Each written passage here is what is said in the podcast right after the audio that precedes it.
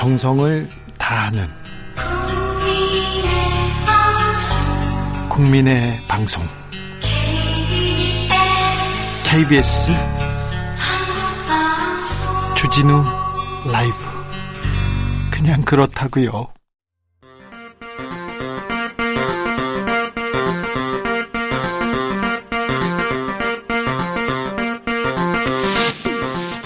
주진우 라이브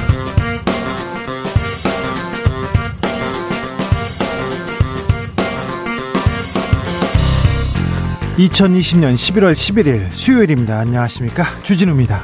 정치할 생각이 없다면서 여론조사에서 이름을 빼달라고 요청했던 윤석열 검찰총장. 윤 총장이 차기 대선주자 지지율에서 처음으로 1위에 올랐습니다. 때릴수록 높아지는 윤석열 지지율, 정치권에 힘을 합친 윤석열 현상 어떻게 봐야 할까요? 국민의힘에서는 후보가 없어서 그런지 자아 비판이 이어지고 있는데요. 김성태 전 의원에게 물어보겠습니다. 법원이 압수수색 영장을 기각해서 논란이 일고 있습니다. 한 건은 윤석열 검찰총장의 부인인 김건희 씨 회사 사무실에 대한 압수수색 영장이고요. 다른 한 건은 나경원 전 미래통합당 의원의 자택 압수수색 영장인데요. 영장이 기각되면서 검찰이 좀 거칠지 않느냐, 성급한 수사지 않느냐 그런 의견이 있고요. 현관 예우라는 말도 있습니다. 아시다시피 남편이 검찰총장 그리고 어, 배우자가 배우자가 현직 판사여서 이런 얘기 나오는데 재판 5분 전에서 짚어봅니다. 바이든 시대 북핵 문제 어떻게 풀어야 할까요?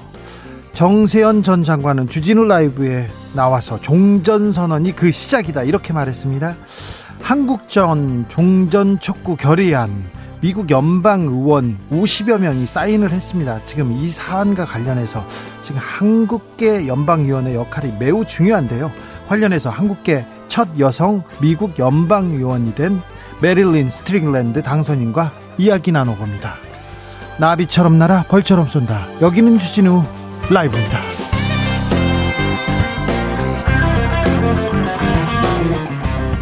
오늘도 자중자애 겸손하고 진정성 있게 여러분과 함께 하겠습니다. 오늘은 날짜에 일, 일이 네 번이나 나오는 날입니다. 11월 11일.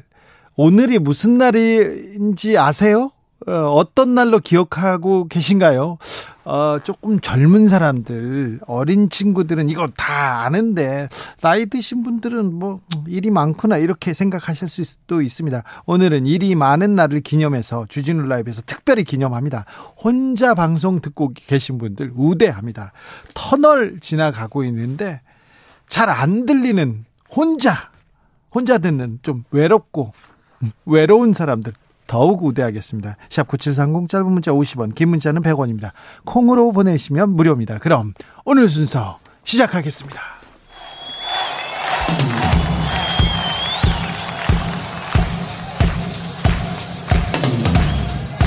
매일 오후 5시 5분 주진우 주진우 주진우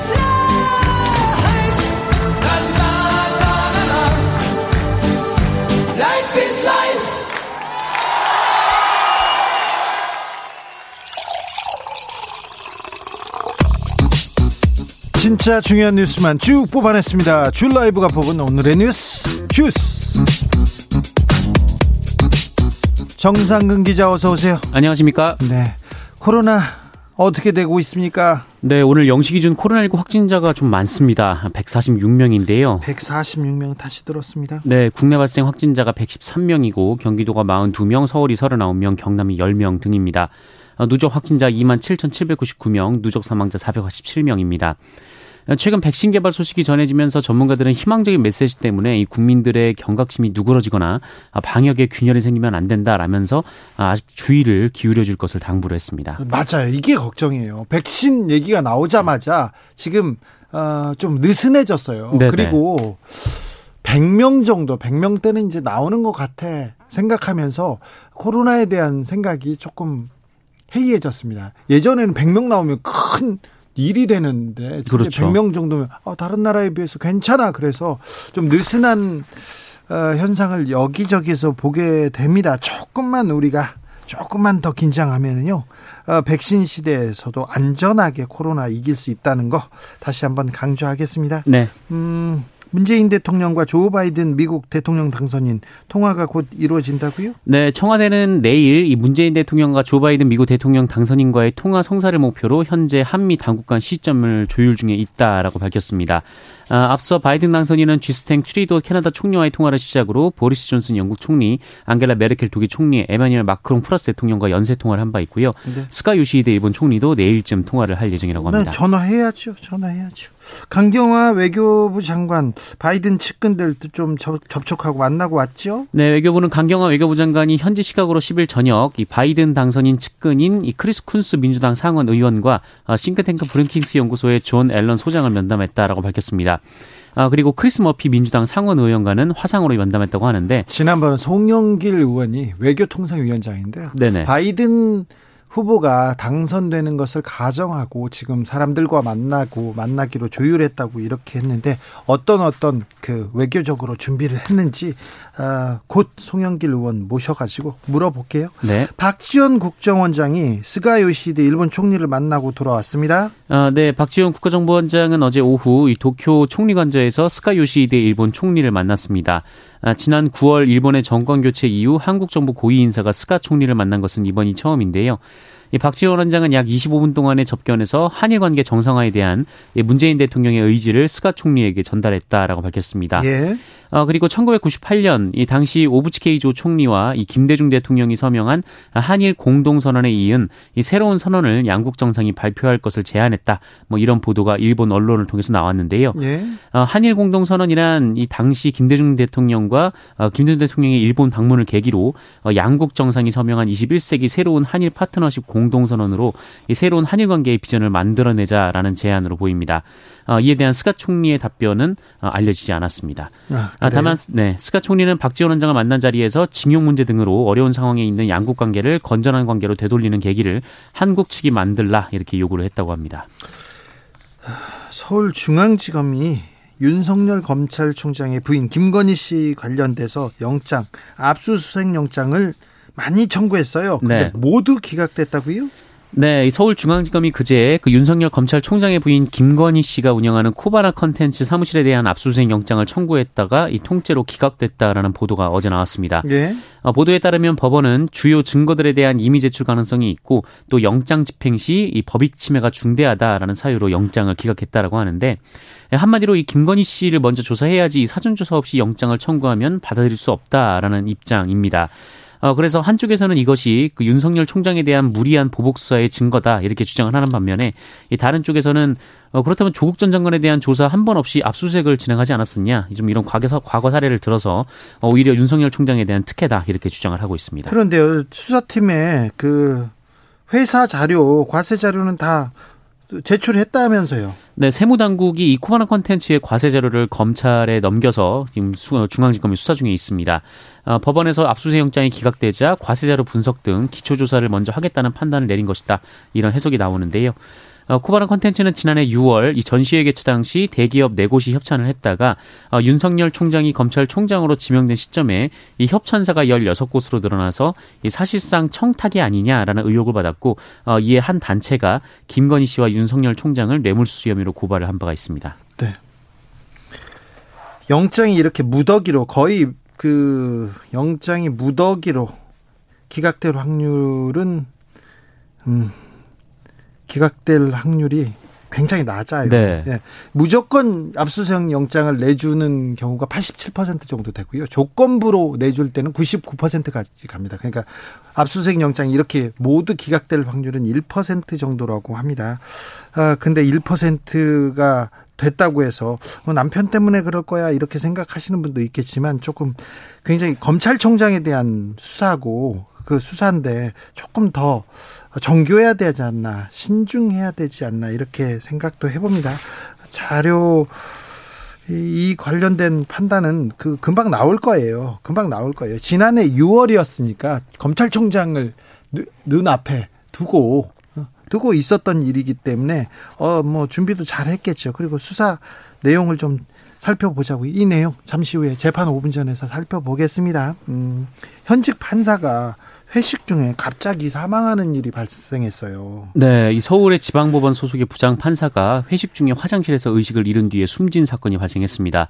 어, 제 오후 9시 40분쯤 이 서울 강남구 한 건물 화장실에서 이모 부장 판사가 의식을 잃은 채 발견이 됐는데 어, 발견 후에 인근 병원으로 이송이 됐지만 오후 11시 20분쯤 숨졌습니다. 안타까운 일입니다. 네, 타살 혐의점은 확인되지 않은 것으로 전해졌는데 경찰은 정확한 사망 경위를 파악하기 위해서 부검을 진행할 계획입니다. 네. 어, 이 부장 판사는 최근 이 정의기억연대 후원금 논란과 관련해서 윤미향 더불어민주당 의원의 재판 그리고 이 조수진 국민의힘 의원의 재산신고 누락 의혹 관련 재판을 맡아왔습니다. 네.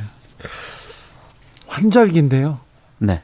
환절기인데 건강에 대해서 조금 더 어, 세심하게 좀 돌보셔야 됩니다. 이렇게 아, 이분 아, 판사님이신데 굉장히 그 일이 많으셨다는 일이 많았다. 그리고 판사들한테 업무가 너무 가중된다 이런 얘기도 있었는데 좀 안타까운 일입니다.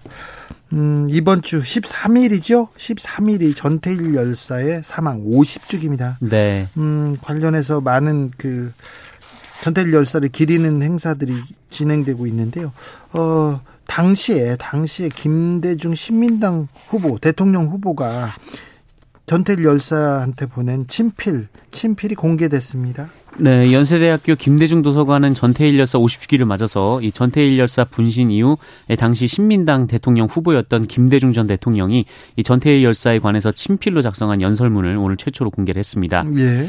아, 김대중 당시 후보는 1970년 11월 13일 이 전태일 열사의 분신 소식을 듣고 21일 전주에서 열린 유세에서 박정희 정권의 노동 정책을 비판을 했는데 아, 이번에 공개된 자료는 이 유세에 앞서서 김대중 전 대통령이 친필로 작성한 연설문입니다. 뭐라고 썼습니까?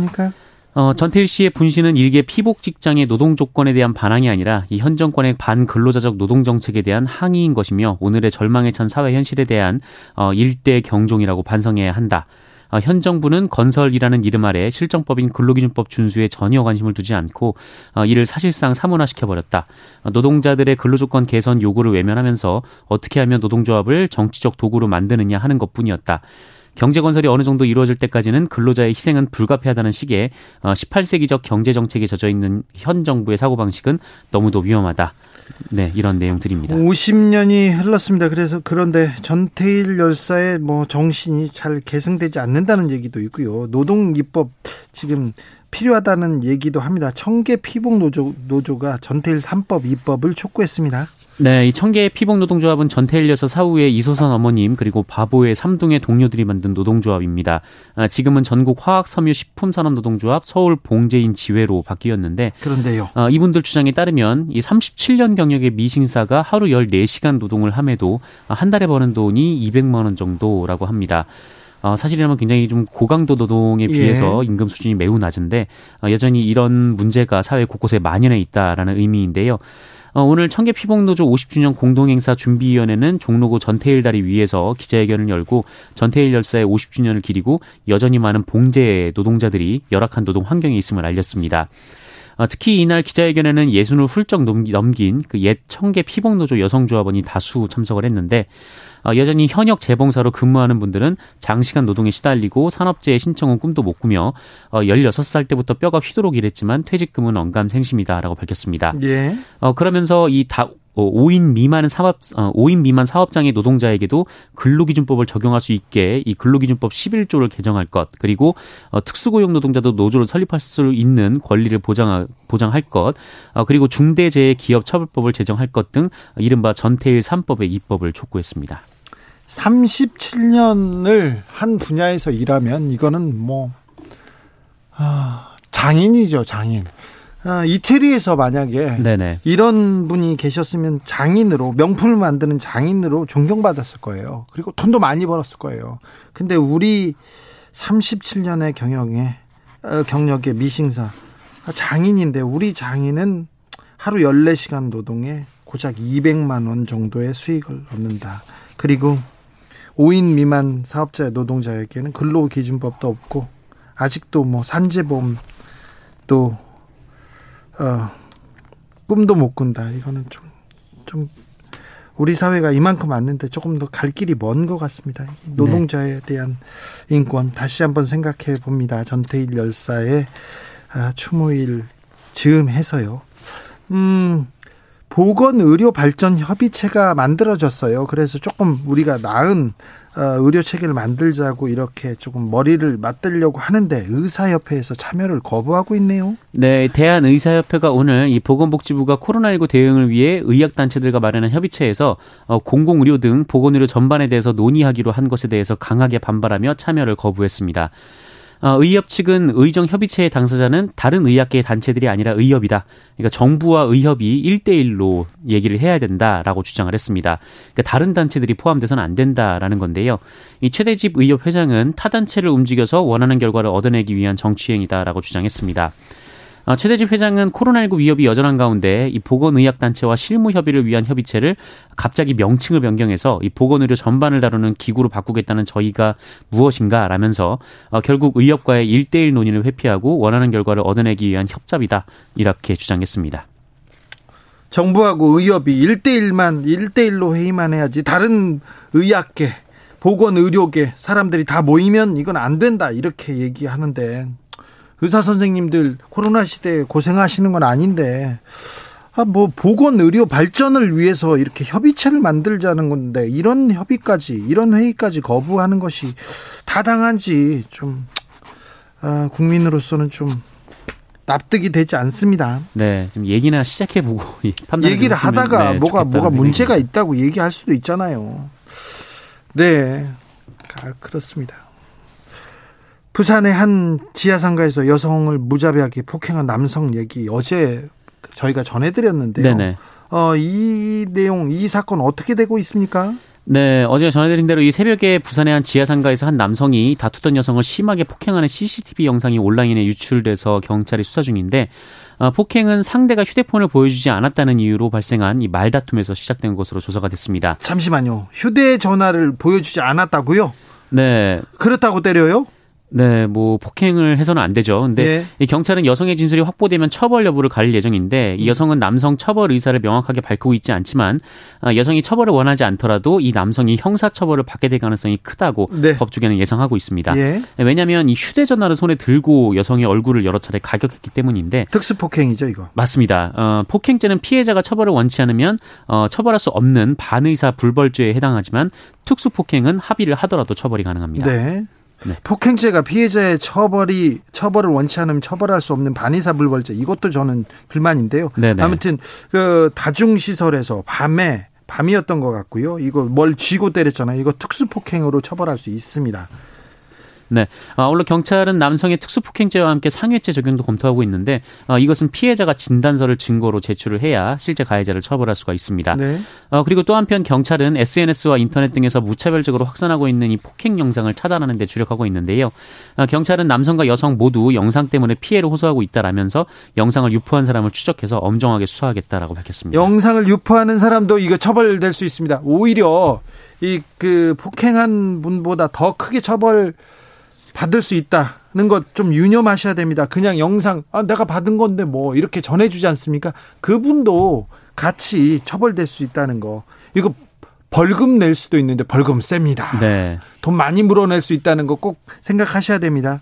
특수 폭행 이거 처벌해야 된다고 봅니다. 저희가 계속해서 이 내용 어떻게 되는지 어, 전달해 드리겠습니다.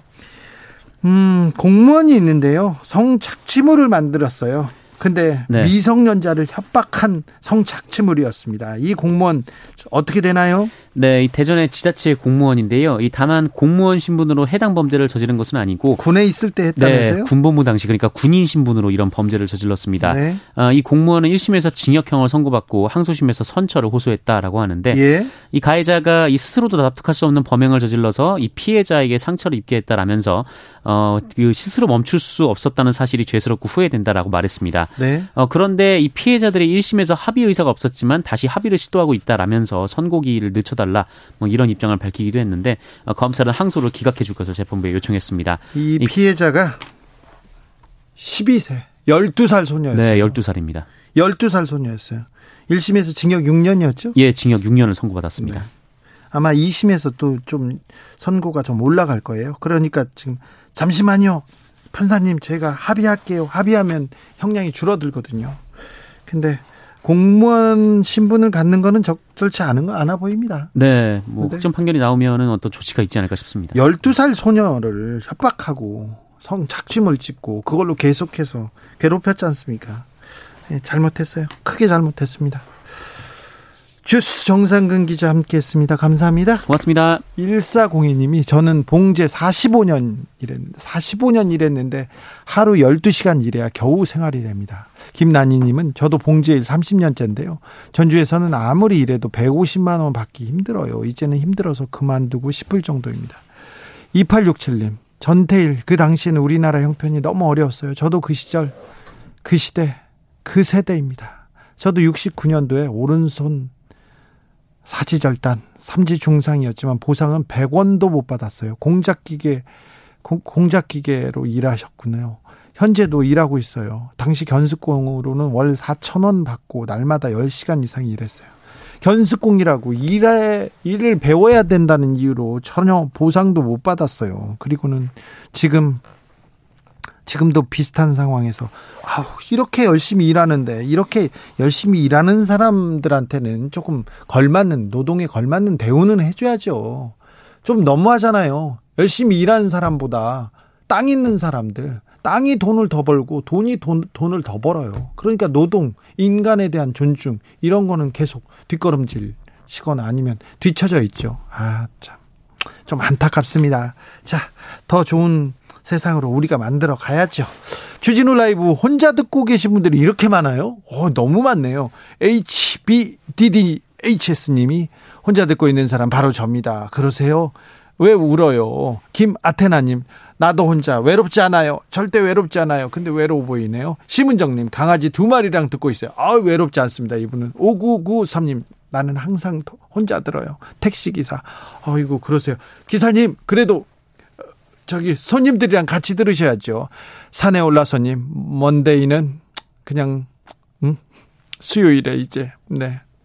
먼데이 모르죠. 11월 10, 11월 11일이 뭐예요? 뭐. 네, 수요일이죠. 맞습니다. 0019님, 김폴폴 나는 찌개랑 밥 맛있게 준비했는데 이놈의 코로나 때문에 손님이 없어서 가게에서 혼자 앉아서 주진우 라이브 듣고 있습니다. 언제쯤 가게에 사람이 북적북적 할까요? 어, 김펄펄 나는 찌개 아, 맛있겠는데 어, 그 식당으로 가고 싶은데 네. 마음은 전합니다. 마음을 보냅니다. 교통정보센터 다녀오겠습니다. 정현정 씨. 주진우 라이브.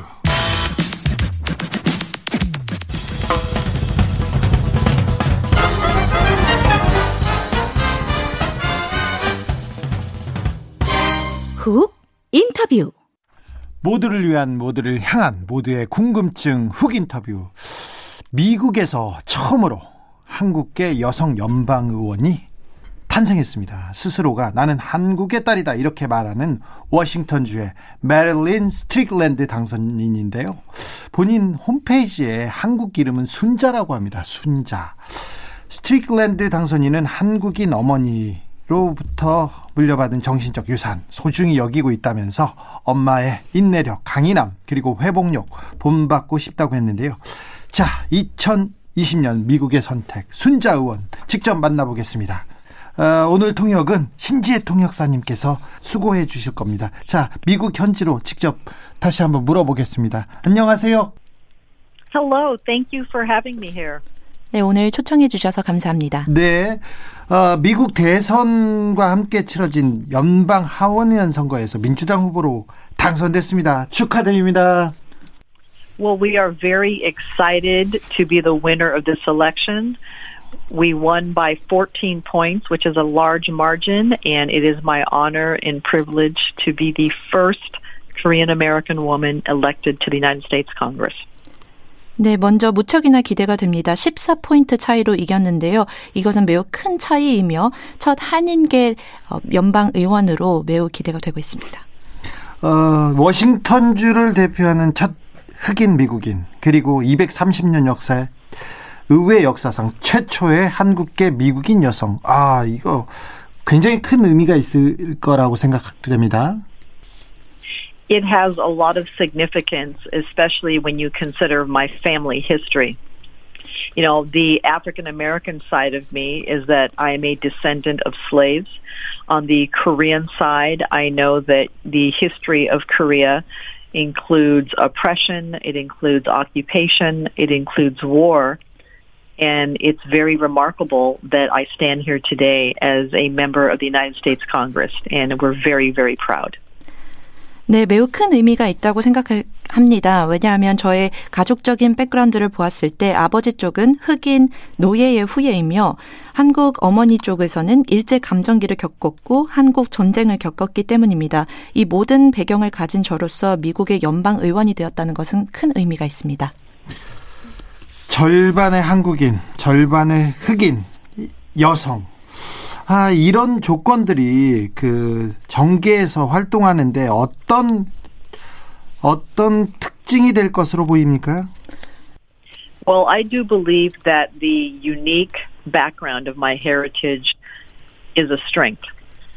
And I say this because of what my father experienced, what my mother experienced, and what I have inherited from them are qualities of perseverance, resilience, patience, focus, and you need to do those things well to represent the people in Congress. 어, 저의 독특한 배경은 큰 강점이라고 생각합니다. 저희 부모님의 경험을 바탕으로 제가 물려받은 회복력, 집중력 등 여러 강점을 통해서 저는 미국 연방 하원에서 잘 해낼 것이라고 생각합니다. 음, 선거 유세 영상을 봤는데요. 한국인 어머니 그리고 미군이었던 흑인 아버지 때문에 겪었던 차별 얘기하셨어요. 자, 본인이 어떤 차별은 없애겠다 이런 생각이 있으십니까? Well, you cannot pass laws to change what is in people's minds and hearts, but that experience took place decades ago in the United States. So today, you cannot discriminate against people like that. That's against the law. 어, 사람들 마음에 품고 있는 것을 법으로서 바꾸는 일은 힘듭니다. 하지만 제가 그 당시 겪었던 일들은 수십 년 전의 일들로서 현재로서는 차별이 불가능하다고 생각합니다. 아, 그래요. 어, 그러면요. 수십 년 전에 그리고 잘할 때 잘할 때 좀 정체성의 혼란 같은 거 있었습니까? You know, I think about my identity and because my mother emphasized education, I was always the top student in school. And I believe in many ways being that top student helped protect me from a lot of things. But I have experienced discrimination, but that unfortunately was life in America. And I've, you know, I've persevered despite it, but we know that there's today changes that need to take place. 어, 제 정체성에 대해서는 어머니를 말씀드리고 싶습니다. 어머니께서는 항상 교육의 중요성을 강조하셨는데요. 때문에 저는 학교를 다닐 당시에 공부를 잘하는 학생들 중 하나였습니다.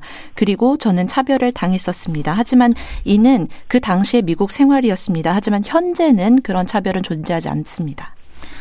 어렸을 때 차별당하고 울 때 어머니가 뭐라고 말씀하셨어요? 어머니는 어떤 존재였습니까? So a mother to me is someone who influences you, who comforts you, but also tells you to be strong. 네, 저에게 어머니라는 사람은 영향을 주고 저를 보다두면 주면서도 또 강인함을 주시는 분입니다. 네. 우리 엄마는 안 그랬다고 얘기해 주세요.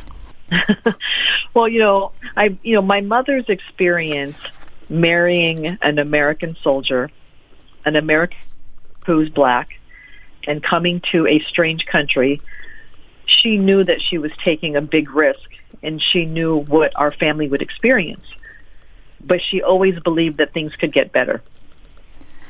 네, 저희 어머니의 경험을 보았을 때 흑인이고 미군을 결혼했습니다. 그리고 낯선 땅을 들어섰을 때는 큰 위험을 안고 있다는 것을 알았고 어떠한 경험들을 할지 알았습니다. 어, 한국에서 태어나셨죠? 서울에서요? 그리고 한국에 대한 기억이나 뭐 생각이 조금 있을, 있나요? 남아 있나요? No, I was born in Seoul, and we moved to the United States when I was a baby. I was one and a half years old.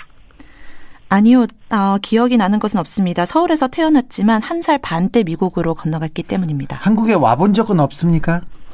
Yes, so I finally returned to Korea when I was mayor of Tacoma. And I visited twice because the city of Tacoma has a sister city, Gunsan. 어, 군산. 네. 네, 제가 타코마 시장을 역임했을 당시에 두 번 한국을 방문한 적이 있습니다. 타코마 시와 군산 시가 자매 도시이기 때문입니다. 제, 제, 그, 홈타운이, 제 고향이 군산 옆이라고 얘기해 주세요. Well, in addition to that, I also had a chance to travel to Seoul because the Korea Foundation every year invites elected officials from around the world to spend 10 days in Korea. So I've had a chance to visit Korea at least two or three times. 또한 서울을 방문했던 또 다른 계기를 말씀드리자면 한국재단에서 어, 저희를 초청해 주셔서 방문했던 적이 있습니다. 어, 한국재단은 매년 어, 여러 명의 어, 세계적으로 강요들을 불러서 10일 동안 함께 하는 프로그램을 기획하고 있기 때문입니다. 타코마 시장으로도 8년 동안 일했어요. 그 전에는 타코마 시 의회에서 시의원으로 활동했고요. 아, 첫 동양계 타코마 시장이라고 했는데 어려웠던 점은 없습니까? No, not at all. It was actually a very big advantage because we have a sizable Asian community here in Tacoma, and that includes people from Korea, China, Japan, Vietnam, and even American Samoa.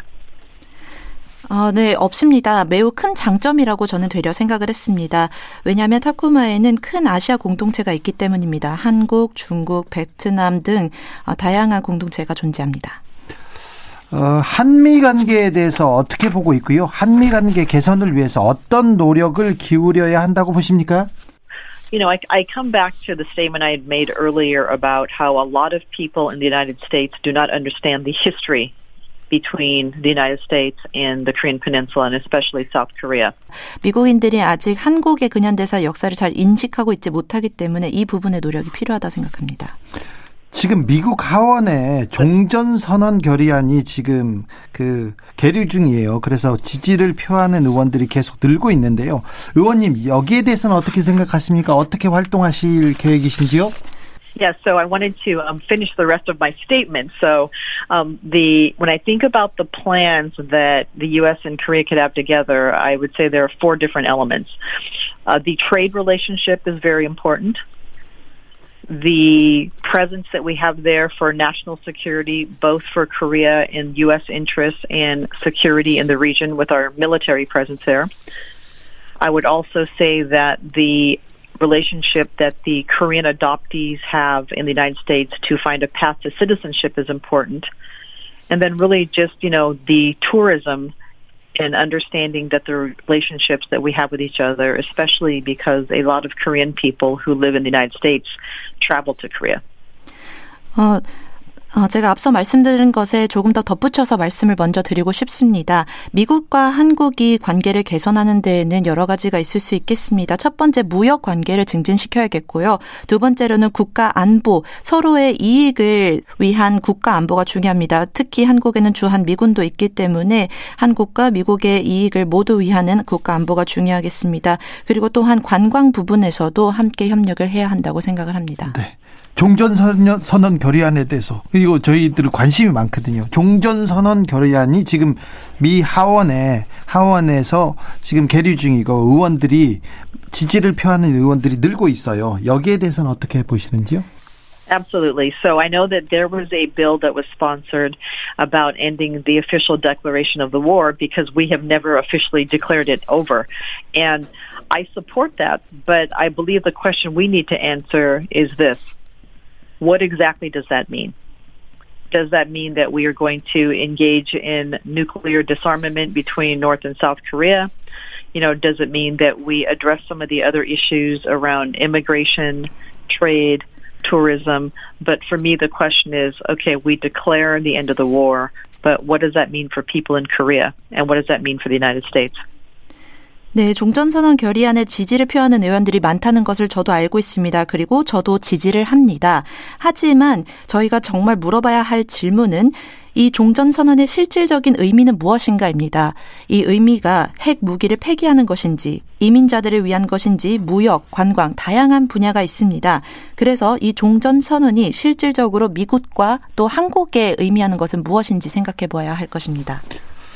트럼프 대통령의 김정은 김정은을 만나고 트럼프 대통령의 대북 정책 어떻게 보셨어요? 그리고 조 바이든 대통령 당선인은 어떤 쪽으로 그 대북 정책을 펼쳤으면 좋겠다는 생각이 있으신지요? So the relationship between the United States and North Korea is very complicated because clearly it involves South Korea, North Korea, it involves China, and their role in influencing North Korea. And, you know, as Donald Trump tried to reach out to Kim Jong un, I don't know that anything positive resulted from that for either North Korea or South Korea or the U.S. So, with a reset with Joe Biden as the new president, I'm sure that you know he will look at diplomatic relations, but he'll also look at what we can do because the desired outcome is peace and prosperity. Diplomacy is always our default position. But at the same time, we have watched North Korea engage in actions that do not necessarily indicate that they want peace. 네, 어, 미국과 한국의 관계는 매우 복잡합니다. 남한, 북한, 그리고 중국도 있기 때문입니다. 그리고 중국이 행사하는 영향력 또한 무시할 수가 없죠. 하지만 제가 그 도널드 트럼프 대통령과 김정은 위원장이 만나는 것을 보고 했지만 긍정적인 결과는 없었다고 생각을 합니다. 한국, 어, 그리고 북한, 그리고 대통령 모두에게 긍정적인 결과를 미치는 곳이 없었습니다. 그리고 조 바이든 대통령은 외교 관계를 매우 강화시킬 것으로 보이며 미국이 실질적으로 할 수 있는 것은 무엇인지를 알려줄 것이라고 생각합니다. 결국에 저희가 원하는 것은 평화와 번영이고 북한이 현재까지는 실질적으로 평화와 번영을 원하는지 제대로 보여주지 않았습니다. 네. 지금 미국 역사상 최초의 흑인 비백인 부통령 카말라 해리스 당선자에 대한 관심도 뜨겁습니다. 그리고 그 그래서 흑인 아시아계, 라틴계, 원주민 등 수세대에 걸쳐 싸우고 있는 희생한 여성들 얘기를 했었는데요. 어, 이, 그, 이 연설이, 어, 우리 그 메릴린한테도 큰 울림을 주, 줬을 거라고 생각합니다.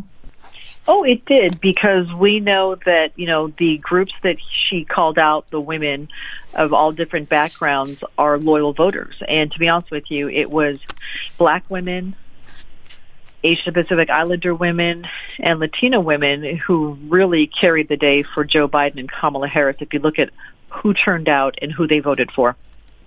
어, 네, 저에게도 매우 큰 울림이 있었습니다. 왜냐하면 조 바이든과 카멜리아 해리스가 당선되는데 큰 지지 역할을 해주었던 분들입니다. 흑인, 아시아 태평양 지역 그리고 라틴계의 여성분들 모두 당선에 큰 힘이 되어 주셨습니다. 시간이 남을 때는요. 뭐 하는 거 좋아하세요? What leisure time? Uh, when you have free time, no, off work. I'm joking. So yeah, um, you know, I, I like to when when I have free time, I like to travel, but we can't do that now because of COVID. And my husband and I usually have a rule where every year we visit one U.S. city and one international city that we've never visited before. But clearly COVID has put that to rest for now. The other thing we like to do is listen to music and also go to movies and just relax. 네, 사실 쉬는 시간이 딱히 없습니다만 말씀을 드리자면 여행을 가는 것을 좋아합니다. 하지만 현재 코로나 때문에 그러지 못하고 있죠. 매년 저와 제 남편은 미국 도시 한 곳 그리고 해외 도시 한 곳을 한 곳을 방문하곤 했는데요. 현재는 그러지 못하고 있습니다. 그래서 음악 감상을 하든지 아니면 영화를 보고 있습니다. 한국에 메릴린 그러니까 순자 의원을 응원하고 지지하는 사람이 엄청 많다는 거 아세요? Uh, you know, I know that there is a lot of attention from the media that I've been getting lately. And so if I am receiving support in Korea, I am honored and happy to receive it. And, you know, I tell people that I am an American woman. I am a proud black American woman, but I will always be a daughter of Korea. 어, 네, 아, 어, 미디어에서 관심을 많이 받고 있다는 것을 알고 있습니다. 그리고 저를 많이 좋아해 주셔서 영광입니다. 제가 항상 어, 여성 미국인이라고 이야기를 하고 흑인계 미국인이라고 이야기하지만 항상 저는 한국의 딸일 것입니다. 아, 네. 자, 마지막으로 한국의 딸로 한국인 청취자분들께 한 말씀 부탁드리겠습니다. Well, first of all, thank you for your support and your enthusiasm. As I embark on this journey of being a member of Congress, I hope that I can lead a delegation of my colleagues and people from Washington State to visit Korea when we can travel again. We have so much to learn from my homeland, and that includes everything from how you set the example of how to handle the pandemic for the coronavirus, what you're doing with ecology and sustainability and addressing climate change, and just the history of Korea, which I believe that every American should know about. 네, 먼저 어, 저를 응원해 주셔서 너무 감사드립니다. 저는 이제 하원 의원으로서 여정을 시작합니다. 어, 코로나19로, 19의 모범 국가로서 많은 배울 점이 한국에 있다는 것을 알고 있습니다. 또한 지속 가능성이라든지 기후 변화, 여러 방면에서 미국인들이 아직 모르는 부분에 있어서 한국이 많은 가르침을 줄 수 있기 때문에 저와 제 동료들, 워싱턴 주의 다른 하원 의원들과 함께 언젠가 다시금 한국에 방문할 수 있기를 바랍니다. 순자 의원님 응원하고 지지합니다. 한국에 오시면 스튜디오로 직접 모시겠습니다. Thank you very much. I look forward to it. 감사합니다. 감사합니다. 지금까지 한국계 첫 여성 미국 연방의원이 된 메릴린 스트릭랜드 당선인이었습니다. 나는 미국인이다. 나는 흑인계 미국인임을 자랑스럽게 생각한다. 하지만 언제나 한국의 딸이다. 한국 방역에 배울 점이 많다는 걸 알고 있다. 아, 네. 많은 생각을 하게 하는 그런 인터뷰였습니다. 제주 소녀님께서는 토익 열심히 공부하면 뭘 하나 귀에 안 들어와. 아이고, 이 정도는 귀에 들어와야 되는데, 우리 메릴린께서 한국에 있는 영어 공부하는 분들을 위해서 굉장히 또박또박, 어? 또박또박 천천히 이렇게 발음해 주셨다는 거 좀 해야 되는데, 조금 더 열심히 해야 되겠네요. 서양호님은 한국 혈통 떠나서 분명히 인간 승리네요. 그렇죠? 큰, 어, 그 삶이 그 생애가 그렇게 순탄치만 않았을 텐데 아, 순자 참 아, 훌륭합니다. 6817님, 제 이름이 순자, 이런 영광스러울 수가. 순자 의원님, 영광입니다. 예, 그렇습니까? 브라이언 김님, 동감합니다. 미국 분들 한국 잘 몰라요. 교과서에서도 일본은 수십 페이지인데 한국은 몇 페이지 안 되거든요. 종전선언에 대해서 미국인의 입장이 좀 어, 신중했어요. 그래서 미국인의 입장이어서 그리고 정치인의 입장이어서 신중한 의견이어서 아쉬워하는 분들 조금 있었습니다. 많았습니다. 김한별님은 날카롭네요. 종전선언의 실질적 의미 이게 미국 상하원에 아직 명료하지 않나 봐요. 이것을 좀 더 구체화해서 설득해야겠어요. 미국이 받을 수 있는 명분과 실리 그렇죠. 조금 설득할 부분이 있죠. 우리가 노력할 부분이 있는 것 같습니다. 아, 미국 현지는 지금 미국 현지는 새벽이어가지고요. 오늘 음. 우리 시간으로 아침 10시에 인터뷰를 했습니다. 통역도 해야 하고 그래서 후 인터뷰는 오전에 사전에 녹음됐다는 거 아, 말씀드립니다. 아무튼 음, 네 많은 생각을 하게 하는 아, 한국계 한국계 여성 연방의원 메릴린 스트릭랜드였습니다. 주필로 가겠습니다.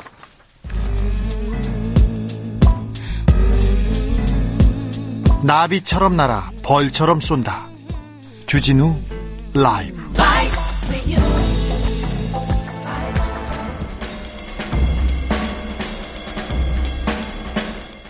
느낌 가는 대로 그냥 고른 뉴스 여의도 주필